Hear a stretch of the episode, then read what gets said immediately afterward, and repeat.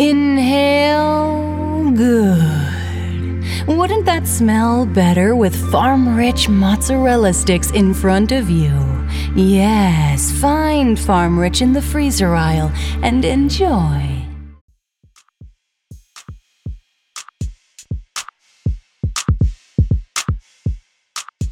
All right, you're back in the DFSR, and it's an NBA podcast Friday, February 1st. I'm Doug Norrie. That is James Davis. First day of February, buddy. I can't believe I saw people complaining Yeah. that January was too long for them. Have you seen people complain about stuff like this? I don't, I don't really understand the complaint. It's like January took so long. Have have you seen people on like social media complain about this? And I just I don't understand. Like, No, I've never heard anyone complain. All right, good. month Maybe it's just my always people- has a fixed number of dates. Uh, having that same number of days. I just must follow be friends with like crazier people than you that just don't make any Yeah, I think guy. that's probably true in general. I'm also pretty liberal with the old unfollow button because I'm not. I like to get mad. ago- Yeah, and yeah, you, like- you've you know this about me, Doug, that uh, my Facebook debate team varsity jacket is like. It's always tempting to bust, bust it out of the closet and relive the old days. So This guy's a four-year when it comes Letterman to when it comes to arguing with people on Facebook. Yeah, for sure. Like all six years prep school, the whole thing, right, right to college, full ride. Um, I need to, I need to distance myself from people with really bad ideas, and uh, and even some people I agree with, just the way they talk or the way they go about things. Like I can find a reason to disagree with people, so I just try to avoid it. So you get, you mostly get one shot, and you post something like, uh, yeah. I, I won't get, get into too many examples now because I know we got some, we got our big NFL Super Bowl prop pod coming up later. But needless to say, there are many many people who I'm friends with that never get to show up on my feed. So, Well, buddy, it's an honor to be still be friends with you after all these years, knowing that as you're. far as you know, that as far as you know, you're still showing up on my feed. I, I'm not like the many of our mutual friends that have unfriended or unfollowed you based on your erratic schedule of every three months posting an oddly political article to Facebook. So. yeah, if you friend me on Facebook, you will get like the 11 o'clock at night libertarian. Okay, whatever. This is the basketball podcast. Here we go. All right, so we have. People like this stuff, buddy. They want to get to know us, you know. I should do. We should just do a podcast where we just talk about stuff like this. Anyway, um, okay, we're gonna talk. There's not that many games for a Friday night tonight, which is pretty rare. I don't know if they're gearing up because everyone's playing on Saturday and then because no one's playing on Super Bowl Sunday. So I'm not sure if like this was sort of purposeful with the schedule on Friday night. But there's only five games for Friday. But we have to talk about the trade that happened yesterday. Um, the Knicks send Kristaps Porzingis, Tim Hardaway Jr., Courtney Lee, and Trey Burke to the Dallas for Dennis uh, Smith Jr., Wes Matthews, DeAndre Jordan, and they're going to get a couple picks down the line. I don't think they're going to. I don't think this year's pick is part of the package, but I can't, I can't remember exactly. But obviously, huge news. A ton of player movement here, and I don't know. I mean, we can talk about the DFS implications, and we're going to actually be able to really look at it today with the Knicks because they do play and.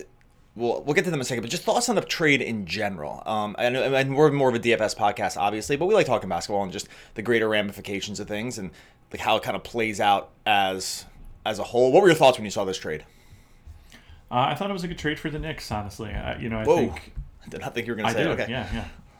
Um, okay, yeah. Give me give I me the mean, I- reason so why. My initial, my gut instinct was that, like when you first started texting me about it, because you tend to be hotter on the news than I am, uh, you were like, Knicks going to trade Porzingis to the Mavs, and we were like, what could they possibly get from the Mavs that would justify trading away Porzingis? And you know, we started talking about it a little bit, and essentially, th- what I like about it from the Knicks' perspective is Porzingis. I'm not convinced that Porzingis has any track record of showing that he can actually stay on the court for a full 82 game season. To say nothing of if his team went into the playoffs, the max number of games he's played in a season was in his rookie year, where he played 72, then 66 and 48, and I think seven foot three.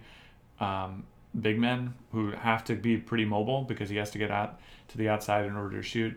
Rehabbing from a torn ACL. There's not like I'm not ready to rip Porzingis off by any stretch, but I don't see him as just a slam dunk, obvious superstar building block going forward. That's just my perspective on it. I certainly don't see him, and this could this would be one of those things that won't age well if he winds up like he can play this at his Hall of Fame speech or whatever 20 years from now. But I just don't see him as the best player on a championship team personally. And what he can do and what he has done for the Knicks is he's certainly good enough to get you in the bottom end of the playoffs or you know the the bottom end of the lottery, you know, to, to be one of those middle out teams. And what what use is that? That doesn't do anything for the Knicks. They don't have anything around him. They have no championship core, right? And Porzingis enters restricted free agency next summer, so I think that there's they they they could always just match, you know, if someone else came in with a better offer. But again, you're taking on a pretty significant risk. Like one of the biggest killers, we're seeing this up and down the NBA right now, are max deals for guys that are not max players, right? Yep. Uh, go talk to the Wizards and ask them how it's working out uh, with John Wall and to a lesser extent Bradley Beal. Uh, if you get locked into one of these salaries, like you're just screwed forever. On the flip side, if you get a good one, then you're set forever. So I don't see Porzingis as that guy, and I think getting uh, two future picks, which we don't exactly know what they are just yet, and well, the, expiring the, the, contract in the, DJ. the, expire and, and Wes Matthews, the, both both of those expiring, um, is that's Yeah. the, what that's what they did. That's they traded. yeah, They, cap space for the future, and who knows how they can use it, right? Like maybe they'll get good players, maybe they won't, but that certainly is an asset. So I, uh, yeah, I, I think I just like I don't I don't know what the downside is for the Knicks, right? Like unless unless you believe, and maybe you do, that Porzingis really is this uh, this generational talent, huge upside player. I mean, he shot thirty nine and a half percent from three last year. That's really good for someone who's seven three. Uh, he can block the ball obviously because he's so tall, but I don't know. I, I'm, I'm just not as high on Porzingis as most people. I think. Yeah, I think I think in the end, it's a that, you know the the Knicks are rolling the dice that they're just going to sign like Durant and somebody else, right? Like that's what they're that's what they're sort of hoping is going to happen. If that doesn't happen, I think it's going to start looking a lot worse. Like if if if it's like Tobias Harris and somebody else somebody else that is just like you know degrees many degrees worse than that Durant Kawhi kind of group Kyrie group of guys. Is Tobias Um, Harris dramatically worse than Porzingis? Is my question. Like, Um, is he dramatically? I, I would I would think uh, yes. Um, I, I, uh, even though the- Porzingis might play half the games in a given season, like, I don't know.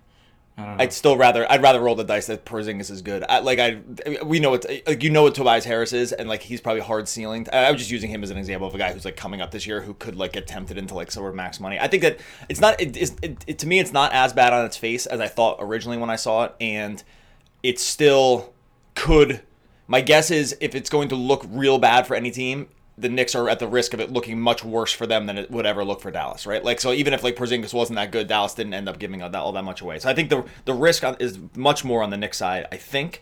And for the Dallas thing, I love. I, just agree. They're also getting rid of Hardaway Jr. I mean, that guy has was it two more years left at close to seventeen or a little bit over seventeen million a year. That's not not nothing, and he's certainly not a guy who's going to be a building block for the Knicks championship run, right? Um, I don't know. So so tell, tell me what you like about the Dallas thing.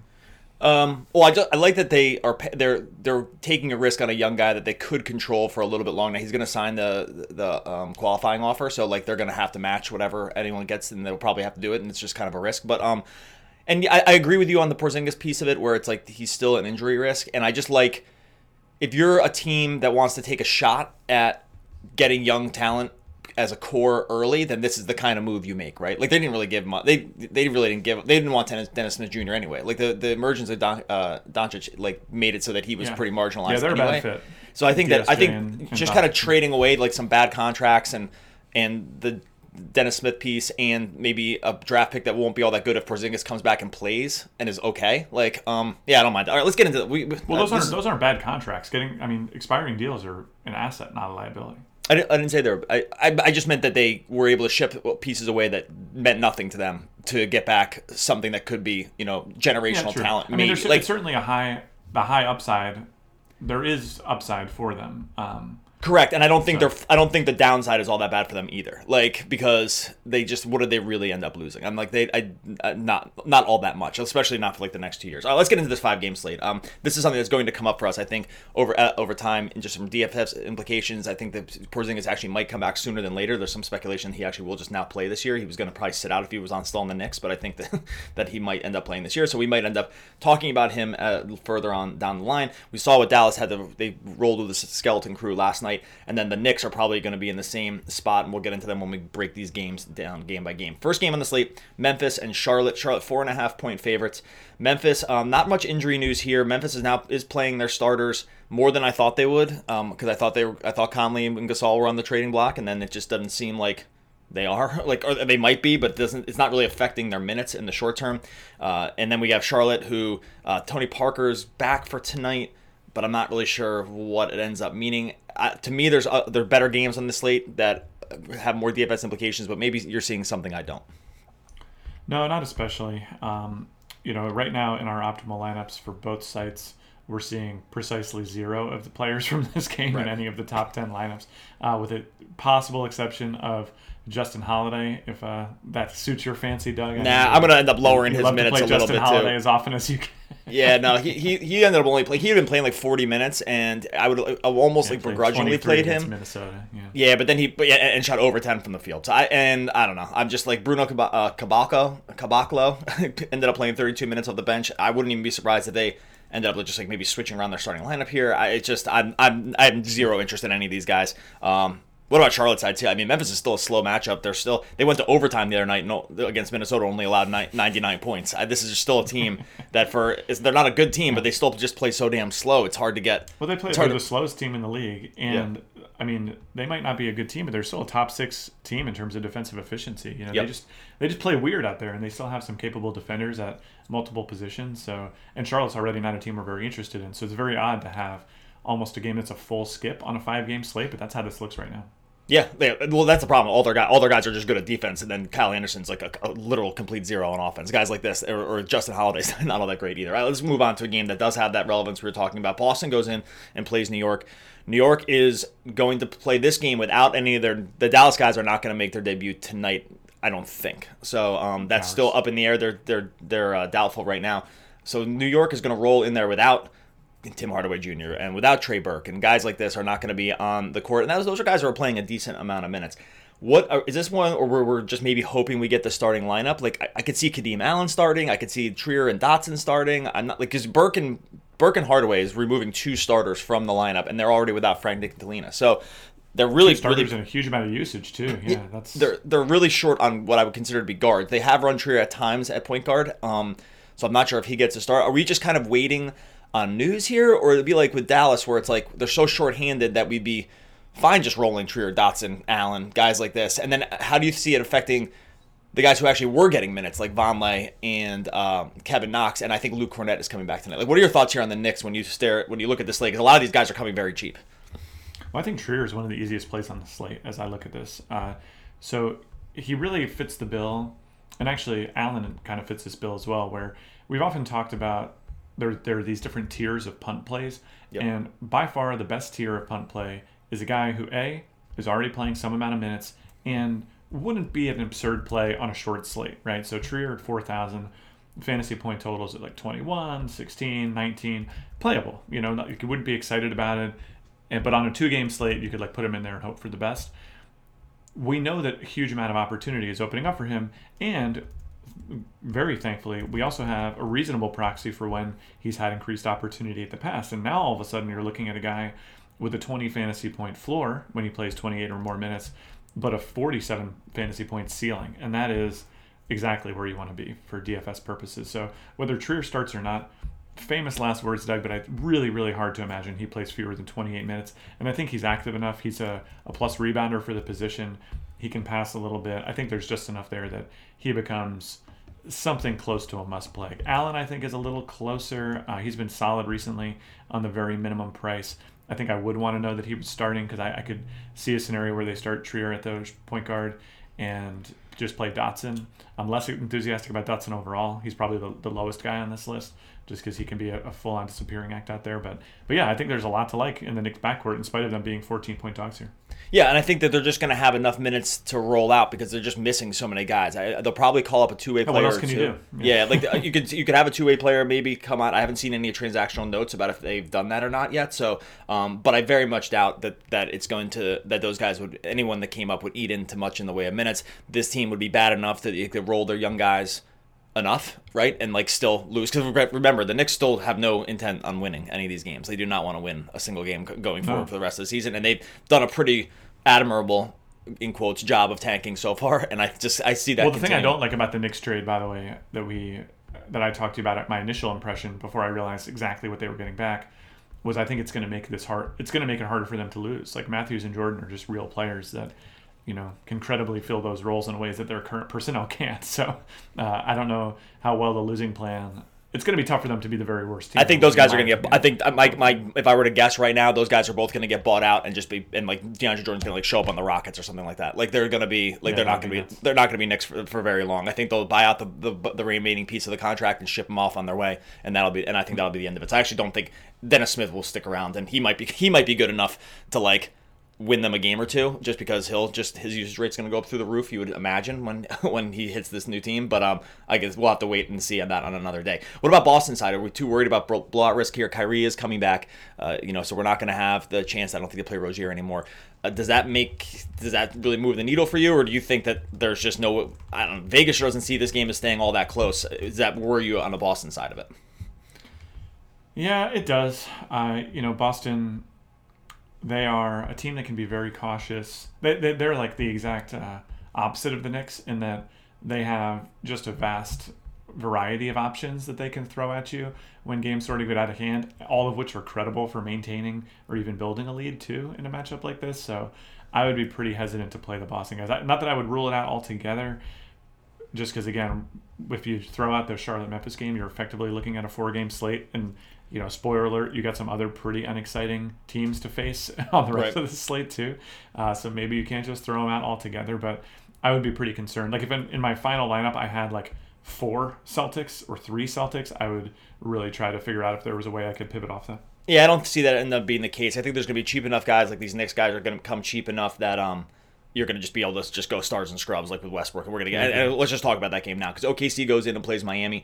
218 and a half over under. OKC four point favorites on the road against the Heat. Uh, Steven Adams is questionable right now. In our system, I still had Nerlens Noel as grab, grab, grabbing the start, but I think we're going to have we'll have Adams' status one way or the other. I would be my guess going into the seven o'clock lineup block. I mm-hmm. really hope because this would this would be like a kind of a slate changing thing. The difference between of course, Nerlens yeah, Noel is a must play if he's in there and he's unplayable if Adams plays. Exactly. So hopefully, you know, famous last words and fingers crossed. But we'll have that. We'll have the Adams news. But um, you know, Westbrook's a guy that our system's seeing as basically a must play, and Paul George almost close with him. Paul George is coming at peak prices right now. So I want your thoughts on these two guys. Are these guys? Are they? Are we able to sustain these kind of price points for both of them? It hasn't Westbrook, I mean, outside of Durant, has really never been able has had never really had another guy that like is crested over him in price. Like Paul George is 11-4 right now, and it's just on a pretty ridiculous fantasy run here. Do you see? It's a, not a great matchup against the Heat, but is this a is this a spot for us to just pay effectively on FanDuel? It's yeah twenty three thousand for the, for these two guys, and is that does that offer you, you think, a high enough fantasy floor to kind of roll with that strategy? It's not really been one we've done with Russ in the past, but this maybe is starting to fit the bill. So it's it's going to be a yes and a no on this. So the first piece is that you don't play. Well, I think you play Russ regardless, just because you're probably going to need some big payoff. But you're not playing George because he's a, a particularly good play here. Um, I actually think that he's dramatically overpriced, and if we do wind up playing him tonight, it'll be the last time we play him all season. While his price is over eleven thousand, uh, just based on what our system sees from him. Uh, this is a guy who averaged 49 fantasy points a game, and while he's on a good like four or five game stretch, you could just go back the four or five games previous to that, and you'll see a guy who's not an eleven thousand four hundred dollar player. Uh, the bigger question here is, do we just have a real dearth of big money payoffs? I mean, especially say Nerlens Noel gets the start tonight, he would be a must play. So you can't really play Jokic, who's one of the other big money guys. Harden, you could argue at 13-6 is still potentially overpriced, um, and you're going to have some reasonable punt options at shooting guard, at least with the Knicks guys. And then all of a sudden, you're that's pretty much it, right? You got Russ, and then you got Paul George, and then you're down to Kyrie Irving, who's also dramatically overpriced based on his season long production. So I think if you wind up playing George tonight, it's just because that's a position where it's easier to pay, to pay up. Uh, yep. We have him projected for 51 fantasy points on FanDuel, which is just bad on $11,400 salary, but absolute you know absolute numbers of points matter when you get up to that high end uh, in a way that you know uh, you just can't replace. You know, like there's if there's just no one else, you just pay that whoever the most expensive guy yep. is, and you move on with your life. You know. I think that and that it's it's, it's an easier decision on DraftKings where he's under ten thousand. He's eleven hundred less than Westbrook on DraftKings. So there's like pretty dramatic price differences on these yeah. just going between the sites, and it ends up all because of those two, because of all the con- different considerations, it ends up just become he becomes a play on both sites because of that, right? He's cheap enough on DraftKings, so you're okay with the multi-position eligibility because he qualifies a power forward there. Then you just are fine with it. And then, like you said, small forward is one of the places on FanDuel where it's just a little. We're just going to end up having to spend the money somewhere, and it just seems like that's going to be the case. So I think it's going to just all come out in the wash that he is a play. I will say I'm with you that his scoring is probably not sustainable going forward. He's been shooting something like 55. I'm doing the quick math in my head. It's like 55 to 60% from three over the last four games. And that mm. is just not going to continue. But he is also just taking a ton of shots. He's taken 24, 21, 18, and 21 shots in the last four games. So the usage rate has more than been there for him. I think it will maintain. That's clearly the way that they want to play their offense now, and they, everyone seems pretty comfortable with it too. And that you, it's easy to get comfortable and stuff when you just win games, like they've won six in a row and are looking like a pretty good team. So it's long been the problem of like sustaining another expensive guy in the Russell Westbrook world because it's just he'll take all the shots. That's not really hasn't been the case. And Westbrook played 38 minutes last game against Orlando, only took 12 shots. Like still triple doubled. he had 23, 14, and 14 with only 12 shots. So congrats to him. But we haven't really seen that in the past. So I think that the fact that they're able to defer some of the offense, I, I feel okay with it. And like we said, we're going to wait on the Adams news. They did start uh, Noel last game, and they started Diallo at shooting guard. So um, we'll just have to kind of have to wait and see what happens with the rest of these plays. But I think in the end, the core of Westbrook and uh, George as your cash game just rolling those two guys out in cash games, even in a bad matchup like against Miami, is going to make sense. What about the Miami side? I uh, James Johnson. A lot of people played him, and they just did the they did the Miami disappearing act again. I, we did not play him, thank God. Uh, like because we just he was close though. It took a it took an act of God to get him out of there. It was that was I was actually dying laughing because I saw him at thirty. It was like thirty five percent ownership in Yep. cash, and we had Kenrich Williams uh, as our kind of cheap lock for the power forward position. And when I saw that, I was like, hmm, how do I feel about this? And then very quickly, I was reminded that you don't need to worry about what Miami says about the starting lineup. Oh, like, Oh, yeah. 12 fantasy points, unplayable. You're not going to play this guy in any situation outside of like a two game slate. So. All right, let's move on to the nine o'clock slate here. Uh, Atlanta goes in and plays Utah. Utah's 11 and a half point favorites against a Hawks team that uh, is fully in the tank, but also thankfully plays really fast and plays really bad defense, and they're a good DFS matchup. Where do we rank guys like Donovan Mitchell on this slate, Rudy Gobert? Uh, to a lesser extent, Joe Ingles. Ricky Rubio's back, but not playing a ton of minutes. Is this a spot where we want to roster some of these Jazz guys? It's a great matchup. Um, they've also just played with the same rotations for some time now, and that and the reason I say that is because that's usually when you get regular pricing on everybody, and that can typically Right. not lead to a lot of value. But I can, I know like, if, if Nerlens Noel doesn't play, Rudy Gobert is kind of the next guy up in our system, and that's even with Paul George and Westbrook in the lineups too. Where do you stand on the Jazz here? Yeah, so I'd rather play Jokic. I think if I wasn't going to play Nerlens Noel, I think I'd rather pay up at center than pay up at small forward for Paul George. I also think Jokic's floor, in my mind, is just higher than Gobert's. Um, just because, again, the Jazz are happy to pull Gobert when things go haywire. Uh, that being said, I, I think I still do see some value on the Jazz at shooting guard. I think Donovan Mitchell, you know, it's been sort of an up and down ride for him, but he's off peak prices in a peak sort of matchup. So again, it, it's not something that you don't show up to this slate just because you're so excited to play Donovan Mitchell against the Hawks, but as a reasonable pay up option. If for some reason you don't want to play George, or if the value shows up elsewhere, or if we don't get the value we expect out of the shooting guard spot, between guys like say Monte Morris and Alonzo Trier that I think will wind up having significantly high ownership tonight if both get the start, then sure, Mitchell's a, a totally playable option to me. Yeah, I think that that's really where it lands. Is Like he just is just he's just listed at the wrong position. He's listed the correct position for him, but like it's just for this slate, it's just the wrong position because that's I don't think that's where Yeah, we're going to need to we're not going to need to allocate salary into that spot. I, I, I'm I'm okay on Gobert here. I think that. Um, you know, Atlanta's a good matchup. In the old, I, I'm not going to factor this into projections at all. There's, I, I, there, I suspect there's some chip on the shoulder piece because one thing that's come out in the last uh, few days is that he did, was not selected for the All Star team, and there, if you look at win, he like leads the NBA in win shares. Um, he's like over hardened right now just because of how insanely good he is on defense, and it's just a signal that the NBA is still not valuing that in the same way they they should because like you know even like the coach went Quinn Snyder went crazy like in the media like basically just cursing everybody saying that how could you not how can you not look at these stats and say this guy's not an all-star? It's like it's egregious that he's that you're not looking at all the correct things when it comes to basketball, like people that are supposed to be good basketball minds. So I don't think that really factors into his projection, and I think there's probably some chip on some chip on his shoulder, um, especially when contract incentives go around being part of an all-star team, and you probably should have been a part of an all-star team, and then you're not. Um, I don't know. That's a there's just a little sub narrative going on uh, for tonight's game. And on the Atlanta side, I'm not interested in playing any of these guys. It's a bad matchup. They just play everyone 30 minutes. Like they're getting Ken more back. I, like that just doesn't. This is not doesn't really move the needle for Yeah. me at all. All right, final game. 10 o'clock, Houston goes in and plays Denver. Really one, if you're a basketball fan, should be a good one to tune in for. Uh, Denver is four and a half point home favorites. Denver playing just about as good a basketball as anyone in the league right now, even with some of the injury issues that they've dealt with. Jamal Murray is not going to play tonight, and Monte Morris did finally. I say finally because they've just been trying to figure out what to do in the in the Jamal Murray when he's out, like is it Will Barton and Torrey Craig, like they weren't really exactly sure what they were going to do. Finally, just said, you know, Morris has been playing so well off the bench, let's just start him. And they just played him the whole game last game. They played him like 40 minutes, yep. uh, and he was excellent. So went something like 10x at his price, 27 and 7. Do you think, one, are we safe projecting him for like 38 minutes in this game? I, I this is, the only question for me now is what are the what are the max minutes that we can expect out of Monte Morris in this game, and, and something of a tougher matchup against Harden and Chris Paul. What are your thoughts here on Denver?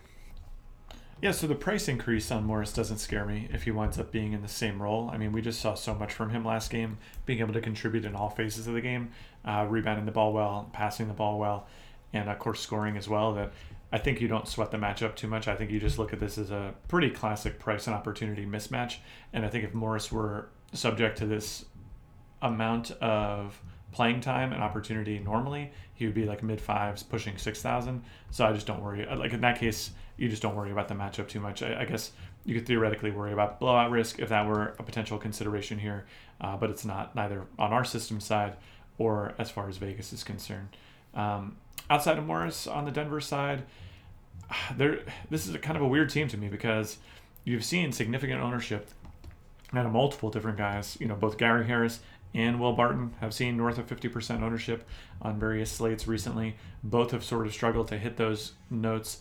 Do you think we're getting too many cooks in the kitchen in the uh, in the non Monte Morris kind of wing spot for Denver right now, or is there a particular guy that you're liking right now? Yeah, I love Harris here. Um, I think he's a. Per- I wrote this up last night, but he's to me fits the perfect bill of a guy, the exact guy I want to buy right now because his price is really not moving even though the minutes are going up. And the reason the price isn't moving is because he's running so bad from the field in terms of shooting. And we just seen sure. historically that this is just a th- thing that just eh, time and time again this corrects for guys, right? Like it just he's just not going to continue to shooting 20% from 3. Like he's taking five threes a game, he's hitting one of them since he basically since he came back from injury. That's just not going to continue unless you think he's actually just still playing injured and there's something really wrong with him. This th- these guys are the hit, time has just told us uh, given us a million examples of you don't do this forever and eventually it turns around. So his minutes, the fact that they've increased something like 10 to 20% game over game over the last 5 has me and and by the way, this is he's just the kind of guy you want to play against the Rockets because he can defend multiple guard positions, and like that that is very helpful when it comes to guys like James Harden and Chris Paul. I think that we could see one max minutes out of him because they've been trending that way since the injury. And if you if this is the game where he just kind of pulls it back together and shoots 35% from three instead of 20%, then you're looking at a pretty significant upside for him. So I, I, I think he's really just kind of to me the perfect play, and I understand that it has not been there for him in the short term, and it's strictly because the shot isn't falling. And is this the game that turns around? It might not be. It eventually will be, but I, I, love Harris here. I'm less bullish on Barton, mostly because the minutes really just disappeared for him. When they moved Monte Morris into the starting lineup, that was yeah. the the Barton Barton's minutes were actually the first to go, and that is Wait, a little. Barton was supposed to be kind of like the uh, sort of the fill-in combo point guard type guy, and yep. Morris obviously just filled that role last game. But about Harris, though, a, a quick note is that he is still questionable for tonight's game with the groin. So if you don't hear any news, I feel like that play winds up taking on a significant amount of risk. This is the last game on the slate. You could very well not hear definitive news before lock, so be sure you're paying close attention to that. Yep, and uh, yeah, that's a good point. I didn't, I had not, I had missed that note. Jokic, I could see him having a pretty high ownership here. We know that Houston does cannot really defend the center position at all, which is what you're going to get when you get Kenneth Faried starting as your center, and then the corpse of Nene that comes in after him, and then whatever else they're going to do. so there's really nothing in the way that there's these guys really, in terms of Jokic, aren't even really speed bumps in terms of slowing him down. I don't think. Uh, I think you could just see them pound the ball to him over and over and over again. If this was one of his highest usage games, I wouldn't be I wouldn't be surprised. It's just such an enormous. He he creates mismatches for almost everybody in the NFL. Uh, I almost said NFL uh, mismatches for everyone in the NBA, and this one is a really really stark one. So I'm not sure we fully accounted for that in our system, um, but. I could see him. I, I, if anything, I think his projection will trend up over the course of the day as we kind of just dial in some of our other inputs. And then uh, finally, on the Rocket side, four and a half point underdogs. Harden has basically, even with Chris Paul back, he's still. They really haven't changed the approach uh, of what they what what was kind of working for them when, when he was gone. He still took 32 shots in 19 excuse me 39 minutes and 32 shots last game even with Chris Paul back. Is he still a guy that we because you know we were like less bullish on playing him with Paul back, but then I don't know, he still got to the line 10 times, took 18 threes. He took more shots last game than than games where Paul wasn't there. What are your thoughts here on Harden? Yeah, I'm not super high on Harden on this price point. You know, I get that the overall fantasy production was there, but what I'm keying in on is Paul's assist numbers. So Paul 15 assists across two games where he played just 25 and a half minutes per game. Uh, right now, Paul's is listed as questionable. He's also only been playing 25 minutes a game, Mm-hmm. like I mentioned. Um, if Paul winds up playing, you, you have to think at some point those minutes are going to come back up to where they were in the low 30s. Uh, and when that happens, I think that will be a sign that he's able to take on more of the offensive load. And uh, I don't think the plan, I mean, maybe the plan just is this in Houston. Maybe they don't see themselves as realistic title, title contenders. So this is about building a historic season for Harden.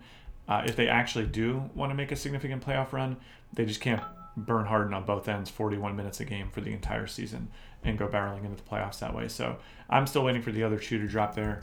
If Paul were to sit, obviously that all goes out the window and you just play Harden. Probably you don't think twice about it, uh, given that you see the slight price decrease and that this should be a close game. But tough matchup. The likely availability of Paul. I think I'd rather prioritize other payoff options that are just cheaper too.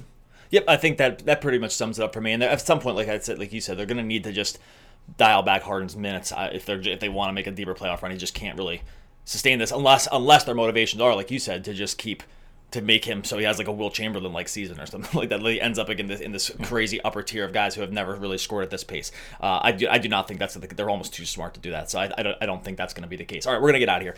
DFSR.com slash deals is going to get you the podcast listener a special deal on our premium membership uh, that includes optimal lineups for NBA, DraftKings, FanDuel, Yahoo, includes uh, excuse me, uh, NHL projections and the optimizers as well. Free premium, or excuse me, uh, members only premium chat room, which our users really like. It's all under one package, so go check that out. DFSR slash DFSR.com slash deals. We're also going to record a Super Bowl prop podcast here in the next half hour, so go look for that on our football feed. I think that's it, buddy. Enjoy your Friday in the NBA.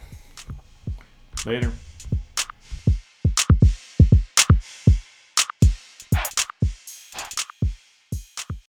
Fall is finally here, and so is Old Navy's Big Fall Sale. Get thousands of styles from just five bucks. All your fall favorites are on sale now. Layer up with $5 tees and $10 long sleeve tees for the whole family, and stock up on sweaters and dresses for just $15. Plus, save even more with up to 75% off clearance styles. Don't miss out. Hurry in for thousands of styles from just five bucks now at Old Navy and OldNavy.com. Valid 1015 to 1025, select styles only. The House of Rohl journeys far and wide to bring you exceptional quality kitchen and bath fixtures. In all of this, you'll see the details of your own story. The story of a life well crafted. Welcome to the House of Rohl.